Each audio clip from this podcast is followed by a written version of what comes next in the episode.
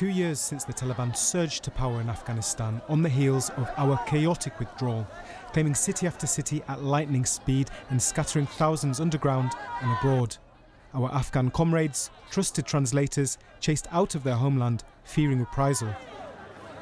But while the Taliban takeover that threw their lives into jeopardy was sudden, a slow, uncertain limbo has gripped the lives of thousands of Afghans since then. I was uh, like translator, interpreter with the British Army in Afghanistan in P H Q, police headquarters. Three and a half years I have worked with them. Bilal, not his real name, fears attacks on his family back home, but his safe haven here has been suffocating. Very difficult for me. You know, it's two years since, two, for two years we are living in hotels, and the children, they can't go outside. They know just only like, they know like uh, prison for them in the room. But this month, all of this was supposed to change. This government remains committed to ending access to costly hotels at the end of the notice period that we have issued to Afghan individuals and families. For some, this will be at the end of this month. Everyone will be expected to have left bridging accommodation by the time their notice period expires. The Minister for Veterans, Johnny Mercer, set today as a deadline for all Afghans to be moved out of so-called bridging hotels and into permanent homes. But what was supposed to bring regimented order has only brought more chaos, forcing hundreds of Afghans into making homeless applications. That's why we did that, because they know that everyone told us that the, the whole, all the hotels will be finished. So then where, where would we like to go?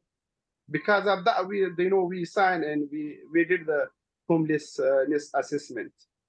How did it feel when you received the, the, the notice, or that you heard you had to leave? It is too hard for us. But the people say that you will don't have a house or blah, blah, blah, something like that, because we are new, we don't know these things here. Johnny Mercer said there is no reason why anyone should be left homeless. But the local government association have told us today that twenty-two percent, or one in five Afghans, who've left bridging hotels this month have done so by presenting as homeless to their council. It was just three percent before August. As of June twenty-three, there are over six thousand uh, people, including children, still residing in hotel accommodation.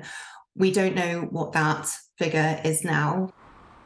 After eleven months in a Manchester hotel, Nasrullah has been told to spend another four there. You should uh, stay in this hotel uh, end of December. We are staying in a one room with my four children. And I request many times with the Home Office, give me another room. But they're not telling me about, uh, so, so when, we, when we are moving to the house, and it's not confirmed. Not evicted, but the family's hotel food has ceased.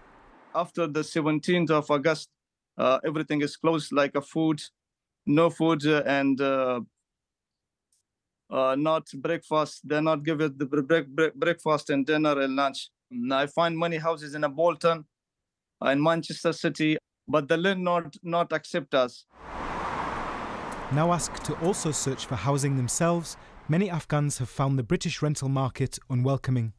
Many do not have a guarantor.